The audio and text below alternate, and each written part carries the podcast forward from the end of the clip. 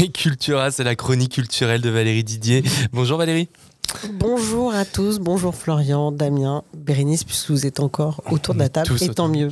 Autour de la table dans le studio. Alors Valérie, de quoi tu veux nous parler aujourd'hui ? Je vais vous parler du sol des îles d'Aran. Eh bien, c'est à toi. Je ne cesse de revenir à la photographie. Aujourd'hui, avec le travail de la photographe Beatrix Von Conta sur l'archipel d'Aran, paru au début de cette année aux éditions Créaphis. J'ai découvert ce livre et ce qu'il abrite la semaine dernière à la galerie lyonnaise Le Réverbère, où la photographe s'est vue confier une carte blanche par les hôtes des lieux, Catherine Thériose et Jacques Damez. Von Conta expose certaines de ses images issues d'une commande pour la mission photographique Grand Est et a invité 2 photographes, Eric Boutier et Françoise Sors. Vous avez jusqu'au 22 juillet, Florian, pour voir cette exposition à 3 regards, joliment titrée « Rien n'est seulement ce qu'il paraît ». Dans le livre édité chez Créaphis, il est écrit en 4e de couverture « Aran, à l'ouest de l'Irlande, un archipel fait main, strié de murs de pierres sèches, assemblés à la seule force des bras ».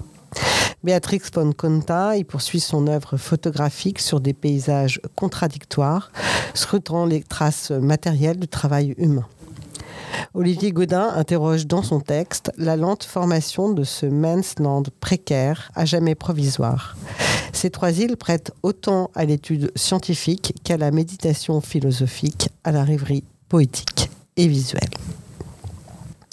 À 48 km de la baie de Galway se trouvent les îles d'Aran, Inishmore, Inishmaan et Inisheer, les dernières terres situées à l'ouest de l'Europe avant l'Amérique. Prolongement géologique du plateau du Burren, ce sont des îles calcaires qui forment un incroyable patchwork de champs minuscules, délimités par des murets de pierre. Des kilomètres de murs de pierre et de calcaire fissurés, concassés par la main des hommes. 47 kilomètres carrés de beauté ni de l'effort titanesque pour façonner un paysage afin de le rendre habitable, nourricier. Les hommes ont creusé pendant des siècles des sillons dans la roche, en y mêlant des algues et du sable, qui en pourrissant ont formé un humus propice à la culture de la pomme de terre et au développement d'herbes pour le bétail. Avec la roche extraite du sol, ils ont élevé 1600 km de murets répartis sur les 3 îles. Chaque famille a élaboré sa manière d'empiler les pierres, inscrivant ainsi leur signature aux limites de leur parcelle. Le peuplement sur les îles d'Aran est très ancien. En attestent plusieurs sites qui ont révélé des monuments funéraires riches en objets datés de l'âge de bronze, l'âge qui succède au néolithique. Les jours de tempête, l'océan déchaîné coupe les îles du monde. On imagine alors bien la rudesse des lieux et il n'est pas si simple de comprendre comment des hommes ont pu s'installer sur ces cailloux, nus, vierges de terre et de végétation, battus par les vents. Comme il n'est pas si simple pour moi de comprendre pourquoi les humains ont quitté leur berceau originel du croissant fertile pour traverser les continents à travers les siècles et les terres inhospitalières du nord du globe. Il semblerait qu'à partir d'un certain nombre d'humains concentrés en un même espace, vivre dans la concorde soit trop compliqué pour ne pas dire ouvertement conflictuel. Pour ajouter aux difficultés, les Indiens ne seront pas épargnés par la grande famine qui touche l'Irlande entre 1845 et 1852. Son bilan sera juste terrifiant, avec 1 million de morts dans des conditions atroces et 1,5 million d'immigrés.